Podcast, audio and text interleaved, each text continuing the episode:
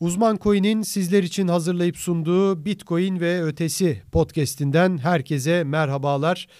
Bir aranın ardından, kısa bir aranın ardından sizlerle birlikteyiz yeniden. Ben Hakan Ateşler. Arkadaşım Burak Köse ile birlikte yine bu podcast'te gündemi değerlendireceğiz. Tabii bizim ara verdiğimiz dönemde dünyada neler neler oldu. Maalesef bir Rusya-Ukrayna savaşı patlak verdi. Ekonomik krizler zaten tüm dünyada pandeminin başından bu yana hayatımızı etkiliyor. Avrupa'da enflasyon rekor kırıyor, Amerika'da rekor kırıyor. Diğer kalan ülkelerde zaten çok ciddi bir ekonomik buhran dediğim gibi pandemi öncesinde de zaten vardı. Böyle bir ilginç dönemden geçiyoruz. Birçok olayı hızlı hızlı yaşıyoruz. Çok çabuk tüketiyoruz. Bunların hepsini konuşacağız. Bitcoin etkilerini, altcoin'lere etkilerini, genel ekonomilere ve Türkiye ekonomisine etkilerini de yine bu podcast'te konuşacağız. Aranın ardından tekrardan herkese Uzman Coin ailesi olarak merhaba diyoruz. Burak hoş geldin. Hoş bulduk Hakan. Sen de hoş geldin. Teşekkür ederim. Evet gerçekten kısa dönemli bir ara verdik ama bu arada çok önemli gelişmeler yaşandı. Zaten bizim podcastlerimizi yaptığımız Ekim, Kasım, Aralık aylarında da ciddi bir enflasyon vardı. Amerika'da evet. rekor kırıyordu, Avrupa'da rekor kırıyordu hala rekor kırıyor. Rusya-Ukrayna savaşı patlak verdi. Rusya'ya yaptırımlar, yaptırımlar derken Rus oligarklar tarafından kripto paraların bu yaptırımları delme olasılığı çok ciddi şekilde konuşulmaya başlandı. Dolaylı olarak da tabii kripto paralarda ve başta Bitcoin'de çok ciddi konuşulmaya başlandı. Şimdi istiyorsan oradan başlayalım. Bununla ilgili çok fazla konu var ama bizim podcastlerimize ara verdiğimiz dönemin en önemli gelişmesi evet. tabii ki bu savaş. Bir an önce de bitmesini diliyoruz tabii ki. Neler söylemek istersin? Rus oligarkların Bitcoin'i kullanarak ve diğer kripto paraları kullanarak gerçekten yaptırımları delme olasılığı gerçekçi bir korku mu batılı ülkeler tarafından, batı dünyası tarafından yoksa çünkü kripto para dünyasından da buna bir tepki vardı. Hayır, o kadar da basit değil. Kayıtlar var blok zincirinde gibi. Neler söylemek istersin? Yani izleme olanağı var aslında Bitcoin'deki işlemleri izlemek için çok sayıda araç geliştirilmiş durumda. Birçok bir şirket var, önemli şirket var şu anda Bitcoin'de. Bu izleme araçlarını devletlere satan bazı şirketler var. İzlemek bir şekilde mümkün. Ama tabii e, buna karşın yöntemler de yok değil. Yani işlemleri gizlemek için farklı birçok yöntem var burada. Hepsini detaylandırmaya gerek yok. Yani ben yine bir şekilde o e, iz, izlenebilirlikten kaçabileceklerini düşünüyorum açıkçası. Buna olumsuz bakmak gerekir mi ondan emin değilim açıkçası. Sonuçta Bitcoin herkesin para birimi, e, tüm dünyanın para birimi. Tabii. Ve yani bugün tamam Rusya gerçekten Ukrayna'yı işgal eden ve haksız konumdaki bir devlet ama Amerika e, başka bir durumda, başka bir senaryoda yaptırım uyguladığında işte çıkarlarına ters düşen herhangi bir ülkeye yine aynı şekilde e, Bitcoin konusunda Bitcoin borsalarına, kripto para borsalarına karşı e, bir baskı uyguladığı durumda bunu kesinlikle istemeyiz herhalde. Tabii. Yani Amerika'nın böyle bir gücü elinde bulundurması. Zaten Bitcoin bunun olmaması için var. Tabii. Ve burada tabii oligarklar elbette e, yaptırım lardan hani kaçınabilirler belli ölçüde ama Rus vatandaşlarına da gerçekten burada e, herhangi bir savaşta hiçbir ilgisi olmayan, kendi işinde gücünde olan, belki de savaşa karşı olan birçok Rus'un da burada mağdur olduğunu biliyoruz açıkçası. Tabii. Ve e, paralarını mesela işte ülkeden çıkacaklar. İşte artık Rusya'da birçok yaptırım nedeniyle işte orada e, sosyal medya hesaplarına erişemiyorlar veya işte e, uluslararası para transferi yapamıyorlar. Orada freelance çalışan bir çalışan olduğunuzu düşünün. Yani Tabii. yurt dışıyla herhangi bir iş yapamıyorsunuz o noktada ve onlar da Rusya'dan kaçıp başka ülkelere geçmek istiyorlar. E, o durumda büyük bir mağduriyet var onlar açısından burada ve kripto paralar da onlar için önemli bir sığınak oldu açıkçası. Tabii. Bunu net olarak söyleyebiliriz. Zaten son zamanlarda e, medyaya yansıyan haberlerden de biz bunu görebiliyoruz. Mesela Antalya'da gelip birçok Rus şu anda Antalya'ya geliyor, e, gelmeye devam ediyorlar ve paralarını ülkeden e, geleneksel yollarla getiremedikleri için işte bank hesaplarıyla vesaire getirmekte zorlandıkları için bir burada bir olasılık olsa da kripto paralar daha kolay. Tabii çok daha kolay. Evet. Ve çeşitli haberler gördük dediğim gibi. Mesela orada kripto parası olan bir Rus gelip Antalya'dan ev almak istemiş Tabii. ve işte ona bir tane emlakçıya cüzdan uzatmış bildiğimiz o işte Ledger veya işte herhangi bir Trezor olabilir. Öyle bir donanım cüzdandan bahsediyoruz. Bununla ev alacağım demiş yani öyle bir e, emlakçı aktarıyor bu hikayeyi ve dört tane daire almak istemiş vesaire. Tabii bu bir örnek. Bugün işte e, birçok Türkiye'ye gelen Rus'un da e, kripto paraları başta Bitcoin olmak üzere aktif bir şekilde kullandıklarını bence düşünebiliriz ki e, benim de gördüğüm, duyduğum şekilde gerçekten kripto paralar burada önemli ölçüde kullanılıyor.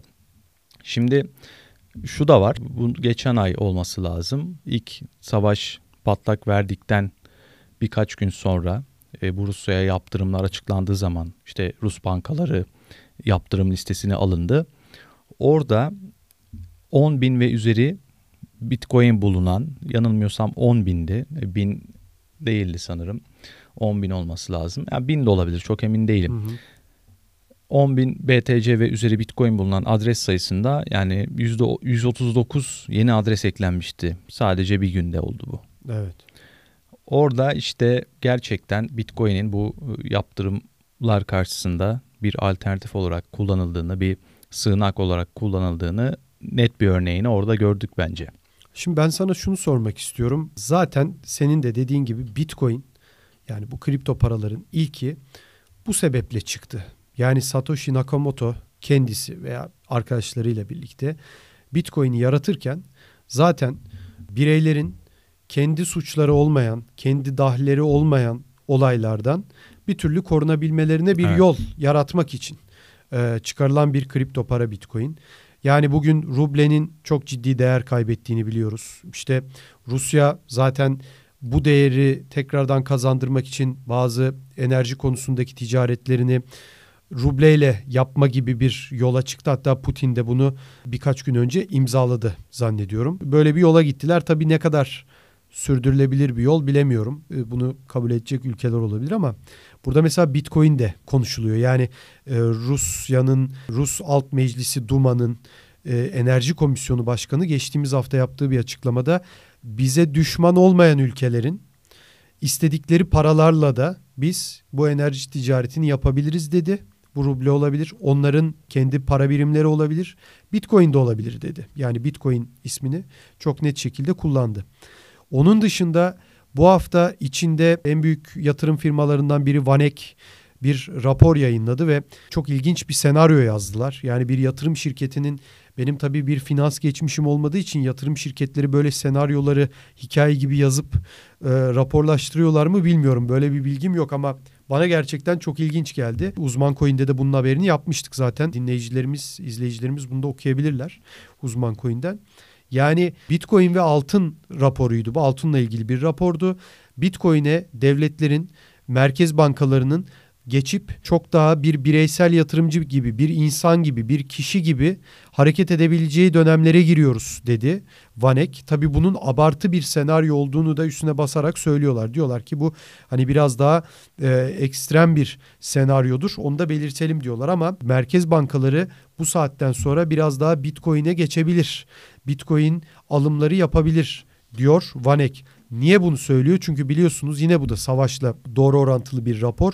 Savaşta biliyorsunuz Rusya'nın euro, dolar ve yen ve hatta bir bölüm altın zannediyorum rezervlerine el konuldu. Evet. Japonya ve Batı dünyasının yaptırımları sonucunda Rusya'nın bazı rezervlerine de el konuldu. E şimdi Bitcoin olsaydı rezervlerinde bunun korumasını eğer devlet kendi sağlayabilseydi bunu yapamayacaktı Batı dünyası. Şimdi böyle bir enerji konusunda devletlerin merkez bankalarının Bitcoin alımları konusunda halkların yurt dışına çıkarmak olsun çıkarmamak olsun yani Ruslar ya da Ukraynalılar paralarını yurt dışına çıkarmasalar dahi Bitcoin'de tuttukları zaman çok daha net şekilde koruyabiliyorlar paralarının değerlerini. Evet. Çünkü küresel bir para Bitcoin. Yani istediği kadar Ukrayna e, parası, grivna ya da Rus rublesi değer kaybetsin. Sizin cüzdanınızda Bitcoin dur, durduğu sürece değer kazanıyor bu paritelerde. En azından değer kaybetmiyor. Şimdi burada yani Satoshi Nakamoto'nun planladığı dönemleri yavaş yavaş yaklaşıyor muyuz sence? Onu söylemek istedim. Yani çok uzun sordum belki ama çok detaylı zamanlardan geçtiğimiz için bu detayları da vermek istedim. Yani savaşlar, krizler, insanların parasına el konulması, bankalardan çekilememe konuları acaba yavaş yavaş o dönemlere geliyor muyuz? Ön sancılarını mı hissediyoruz? Bence kesinlikle geliyoruz. Evet, ve şu da iyi bir örnek de var önümüzde. El Salvador'un Bitcoin kabulünden sonra ekonomisinin nasıl etkilendiği. Evet. Şimdi sen de zaten gittiğin için orada ortamı da gördün ve El Salvador'da tabii hükümet yetkililerinin açıkladığı rakamlara güvenerek söylüyorum. Gayri safi yurt içi hasıla %10'un üzerinde büyüme kaydetti 2021 yılı boyunca. Evet. Ve El Salvador gibi bir ülke için bu önemli bir rakam. Çünkü baktığımızda diğer Orta Amerika ülkeleri, El Salvador gibi diğer ülkelere baktığımızda onlara onlarda ekonomik krizin derinleşmeye devam ettiğini görürken Tabii. El Salvador ekonomisinin böyle bir büyüme kaydettiğini görüyoruz. Ve aynı zamanda turizme de büyük bir katkısı olmuş durumda. Tabii. %30'un üzerinde yine 36 olabilir o rakam bilmiyorum. E, turizm gelirlerinin arttığına dair rakamlar verildi. Tabii El Salvador bir kere Bitcoin'e büyük bir reklam yaptı. Yani hiçbir zaman yani şöyle söyleyeyim harcayacağı büyük bütçelerle milyar dolarlık bütçelerle belki elde edemeyeceği bir PR Tabii. yaptı bütün sene boyunca. Ve bu, İnsanlar El Salvador'un yerini haritada gösteremezdi Bitcoin hamlesinden önce. tabii Biz şu de an, dahil yani. Seni bilmiyorum ben gösteremezdim. Oralarda olduğunu biliyordum ama. tabii şu an mesela Bitcoin dediğimiz zaman Satoshi Nakamoto aklımıza geliyor. Tabii. El Salvador da onlardan biri. Evet. evet. Ve bu iyi bir örnek olarak önde durduğu için yani diğer ülkelerde tabii Amerika'nın bu yaptırımlarını e, şu anda canlı kanlı yaşıyorlar. Orada işte Rusya'nın varlıklarına nasıl el konulduğunu ve Rusya ekonomisinin nasıl çökme noktasına getirildiğini elbette bu ülkeler de yakından izliyorlar. Evet. Bu endişe yaratıyor tabii ki. Benzer bir durumda birkaç yıl sonra belki o ülkelerin de karşılaşabileceği ihtimalinden dolayı e, Bitcoin de burada önemli bir alternatif olarak elbette öne çıkıyor. Hem El Salvador'dan dolayı iyi bir örnek var hem de ABD'nin bu yaptırımlarından dolayı kötü bir örnek var ortada. Ben şurada şunu da sormak istiyorum. Mesela e, hep şöyle bakıldı Bitcoin'e. İnsanlar işte sevdiği için Bitcoin alıyor. Ya kimseye tabii böyle ekonomik zorluklar savaş göstermesin e, Allah ama oluyor sonuçta. Yani dünya tarihinde bu var. E, biz de böyle bir dönemden geçiyoruz şu anda. Ama yani hep insanlar işte sevdiği için Bitcoin veya çok sert geçmişte artışlar, yükselişler yaşattığı için bazı zengin olan küçük bir kitle de olsa dünyada var. Dünya nüfusunun oranla küçük. Olduğu için Bitcoin alıyor diyen vardı ama sanki Bitcoin'in biraz önce söylediğim gibi hani e, insanlar sevdiği için veya sevgiyle insanlara yaklaştığı için değil de biraz zorunluluktan insanlar Bitcoin alacakmış gibi bir intiba oluşmaya başladı bende.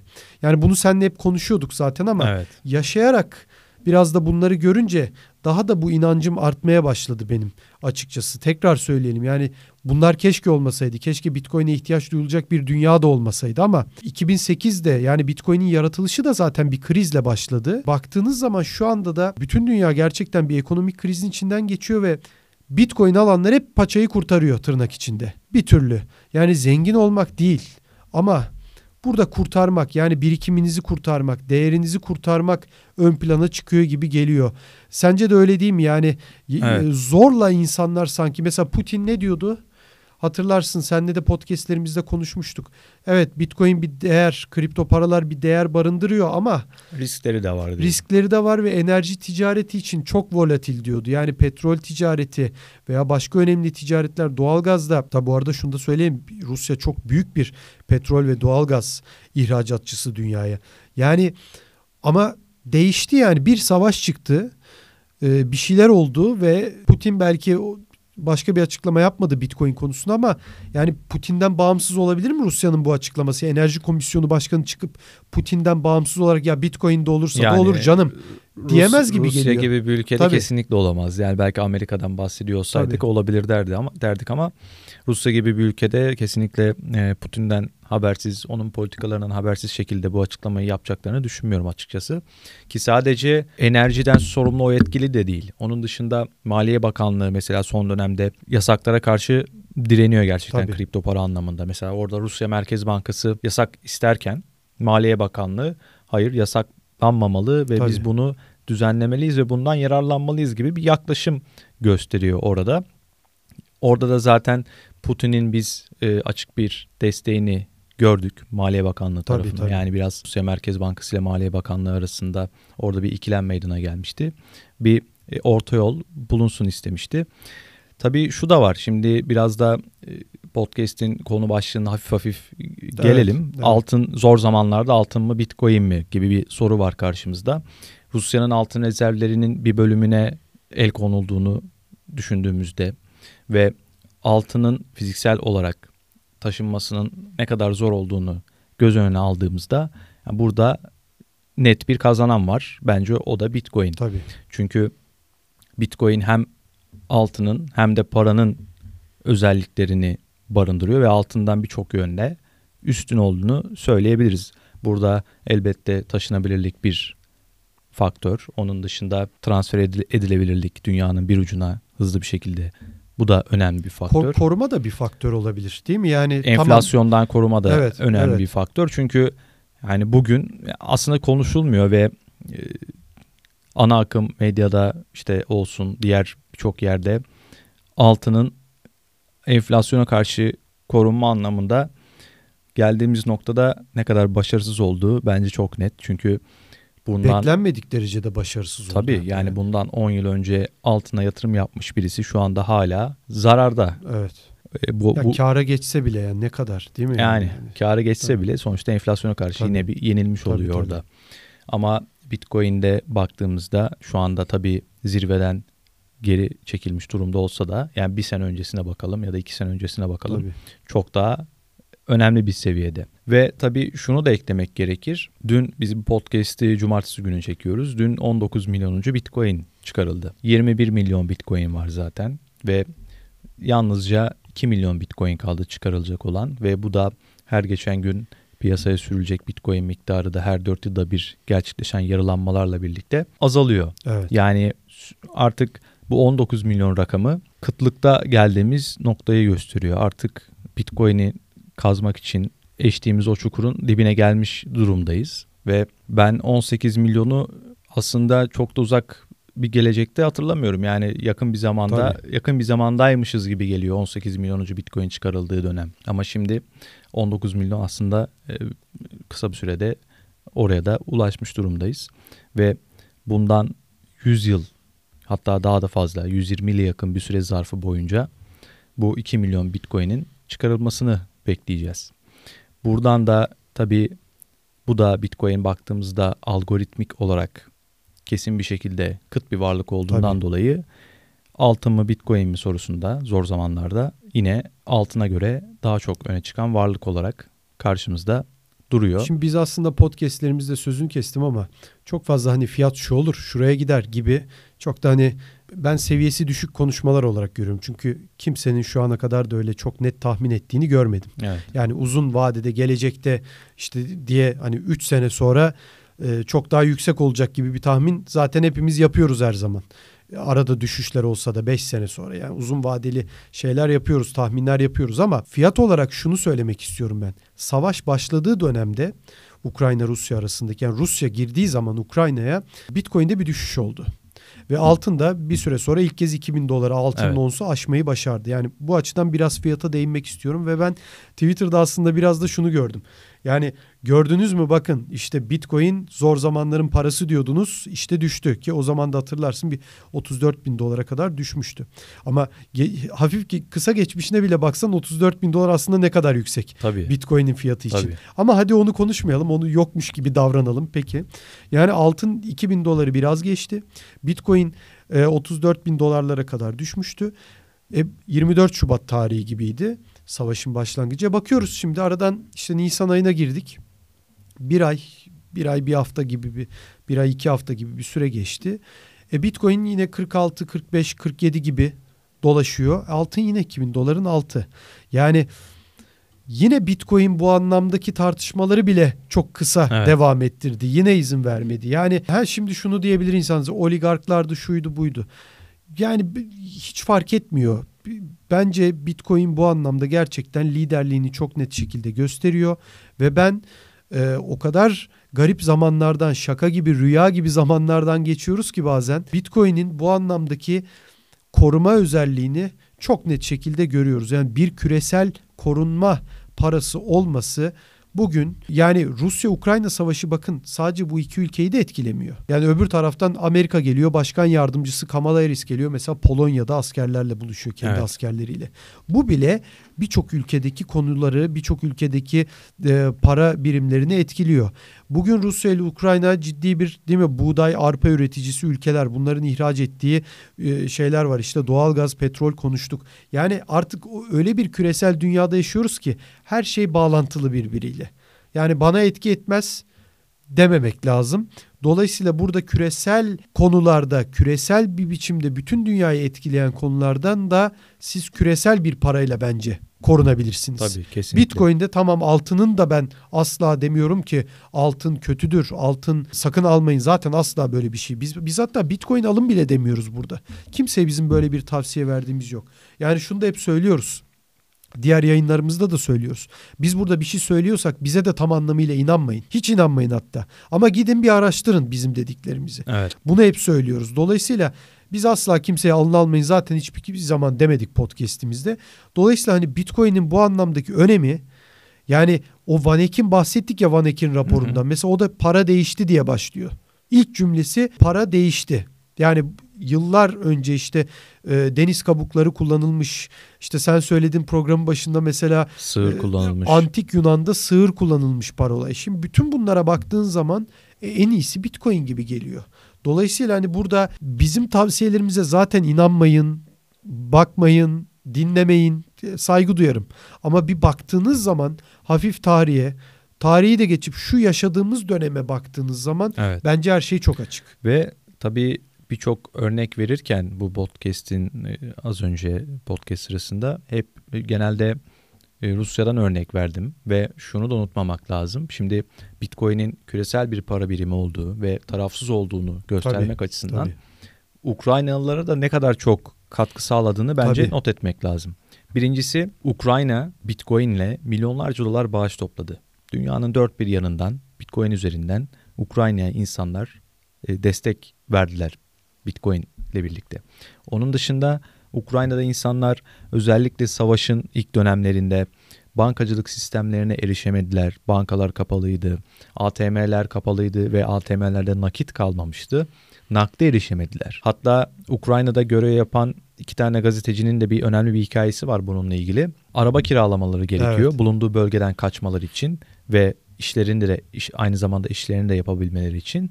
Ama nak, nakde erişim olmadığı için araba alamıyorlar. Evet. En sonunda Bitcoin'de buluyorlar çareyi. Bitcoin'i veriyorlar ve arabayı alıyorlar.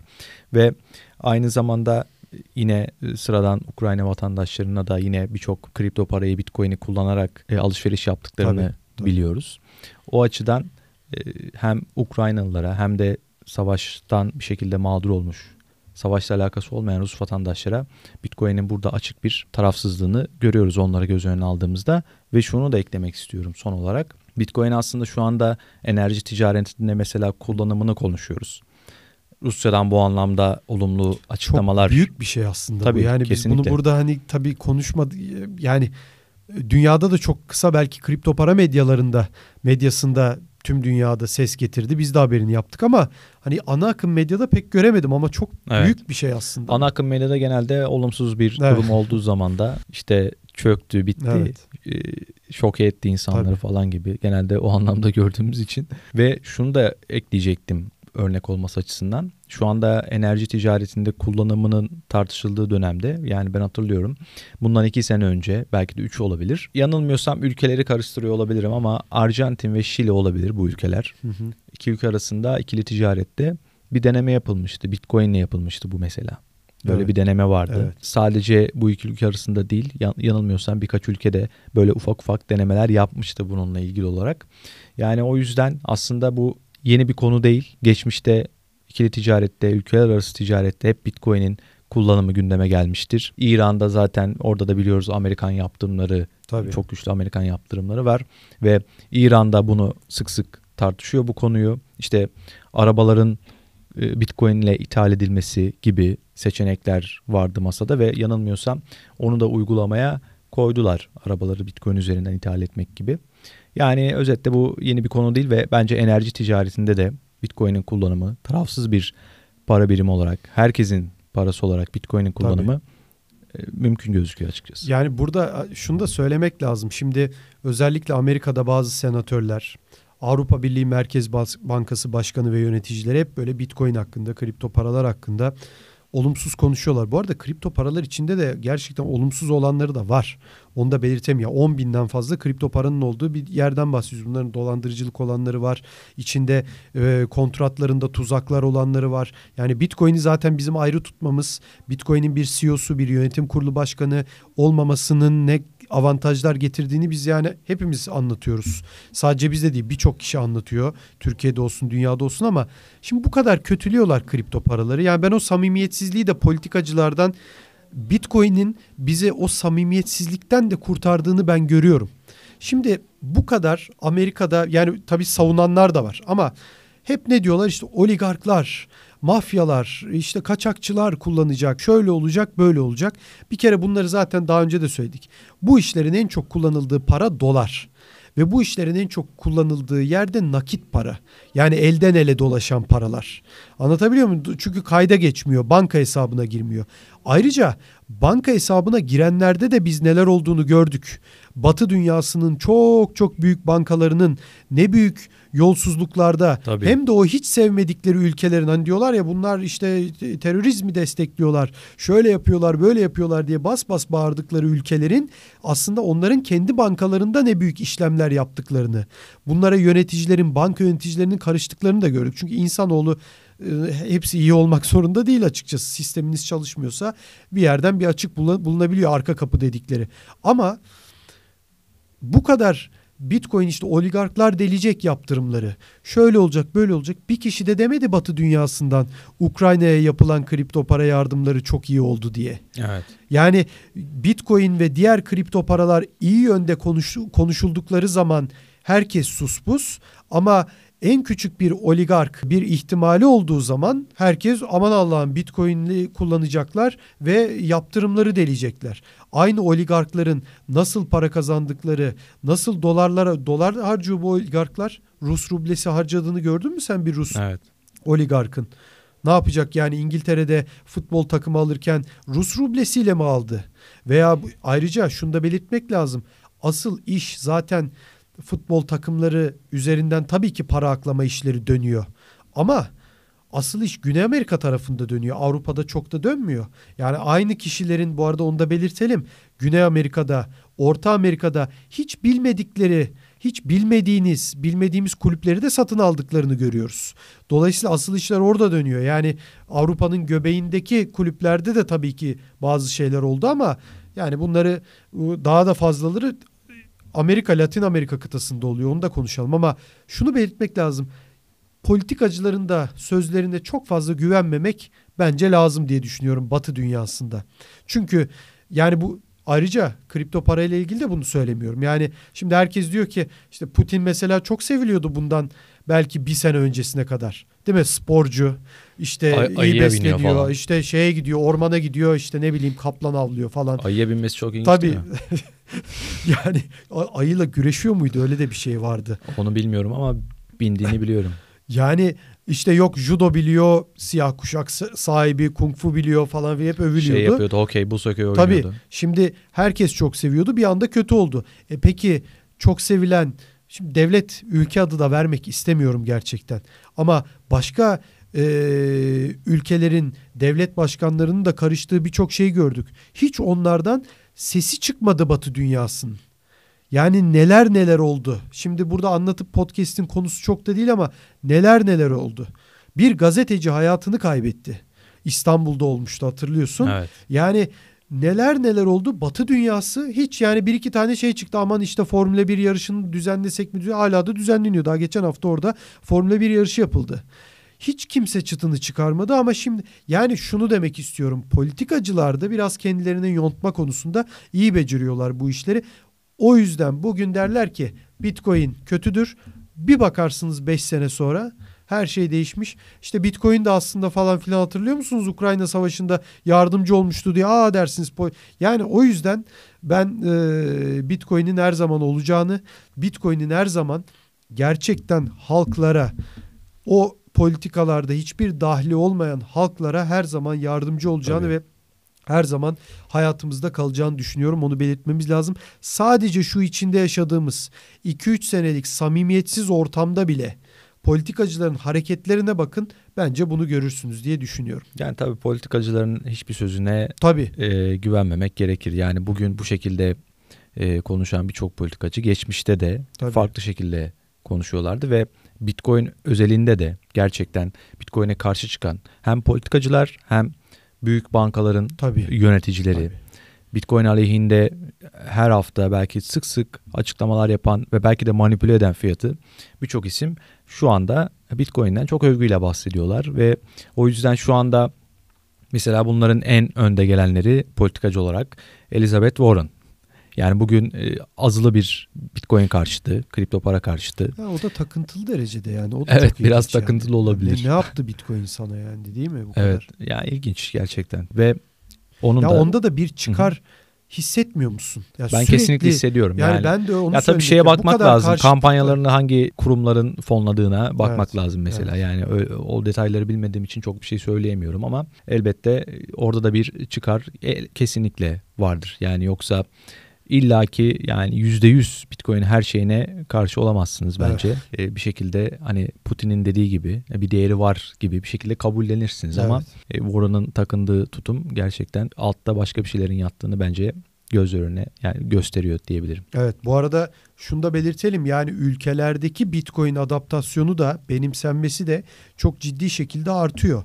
Yani bu ekonomik krizler insanların işte bu Avrupa'daki savaş şimdi Avrupa'daki savaş uzak doğuyu da etkiliyor. Belki Avustralya'yı da etkiliyor. Bir kere tedarik zincirleri zaten pandemiyle birlikte kırılmıştı.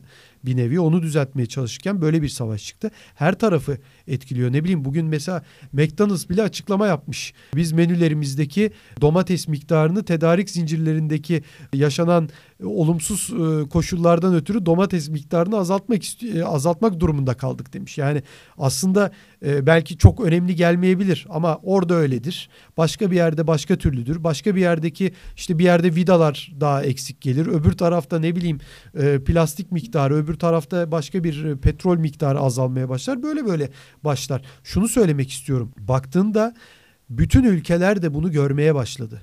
Bugün IMF Arjantin'le anlaşma yapıyor. Evet. Anlaşma yaparken diyor ki Arjantin hükümetine tamam ama diyor bu anlaşmayı biz kabul ediyoruz ama ülkende Bitcoin'i de biraz daha alınmasını zor hale getir diyor ve Arjantin hükümeti bunu kabul ediyor. 40 milyar dolarlık bir Evet. anlaşmaya imza atıyor. Yani bu da çok şimdi- ilginç. evet. Mesela bu da Bitcoin'i bence daha da değerli kılıyor. Reklamını yapıyorlar açıkçası Bitcoin'in biraz da. Kesinlikle evet. IMF gibi bir kurumun Evet. Bitcoin'den gerçekten korktuğunu gösterir bu bu Tabii. e, yaptıkları anlaşma. Hiç bahsetmesen daha iyi. evet.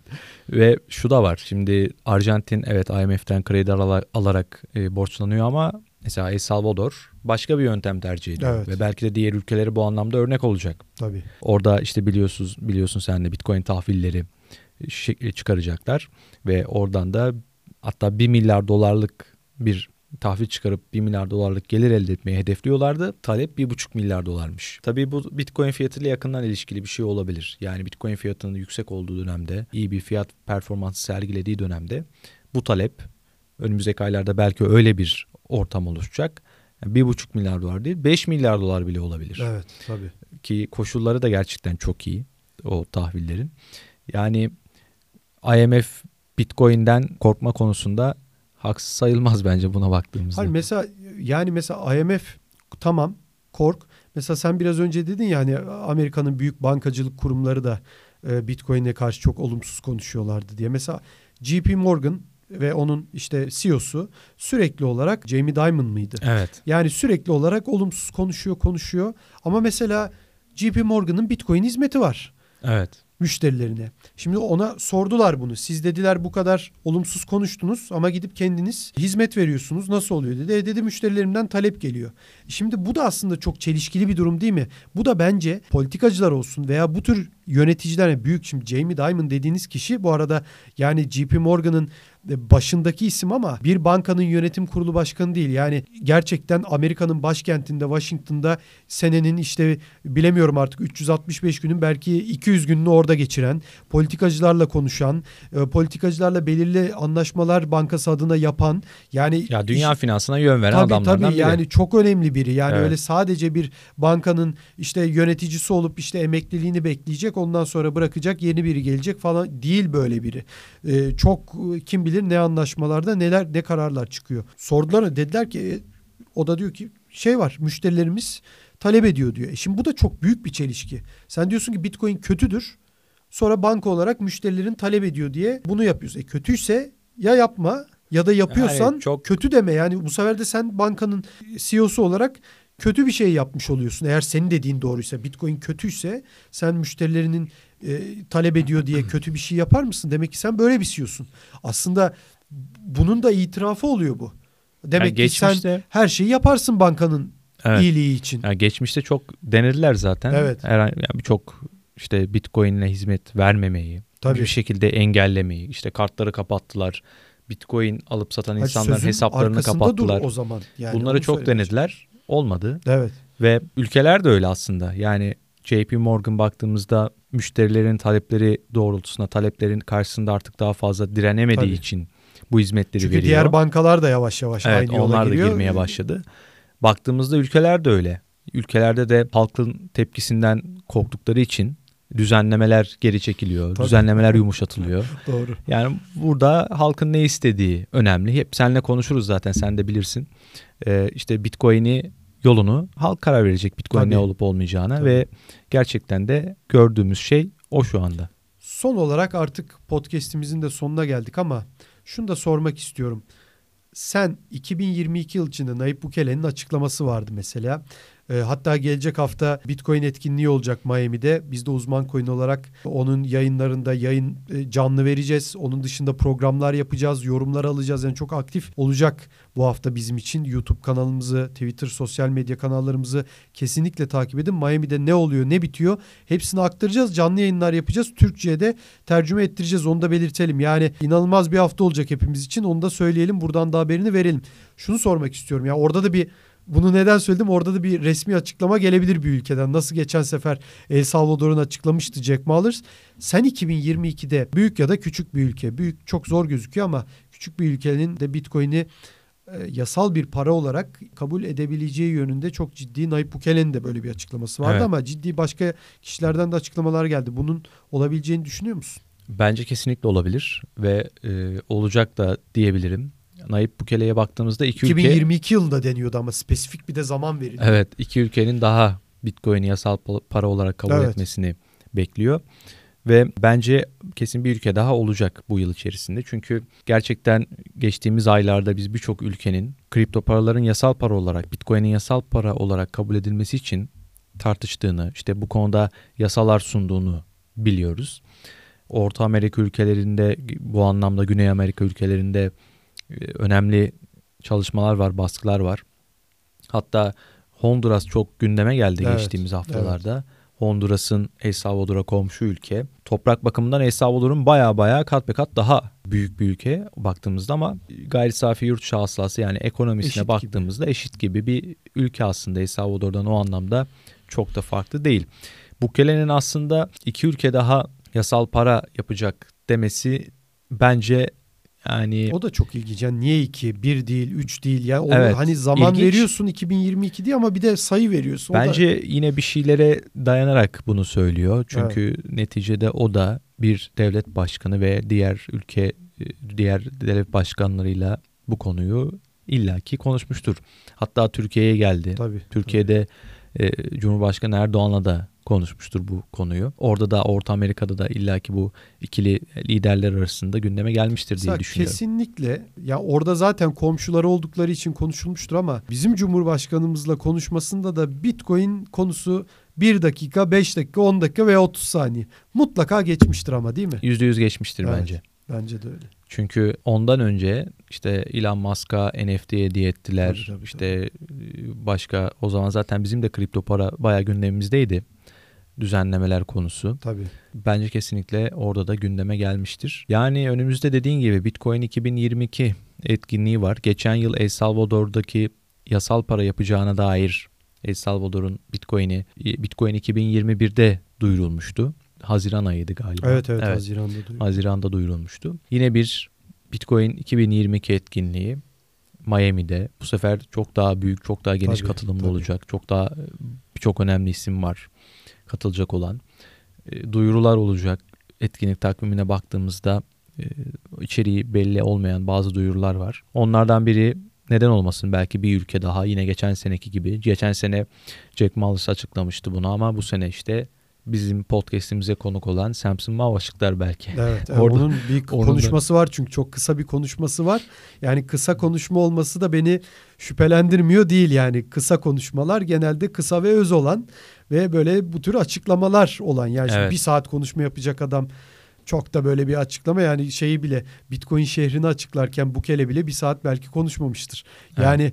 o açıdan önemli bir açıklama geleceğini ben düşünüyorum Samsun Mav'dan. Göreceğiz bakalım ya iletişimimiz de var onunla ama e, sorsak e, muhtemelen söylemez. Kesinlikle. Onu da belirtelim. Çok teşekkür ediyoruz. Evet e, podcast'imizi tamamladık. Uzman Coin'in sizler için hazırlayıp sunduğu Bitcoin ve ötesi podcast'imizi bu haftada sonlandırıyoruz. Gelecek hafta tekrardan görüşmek dileğiyle.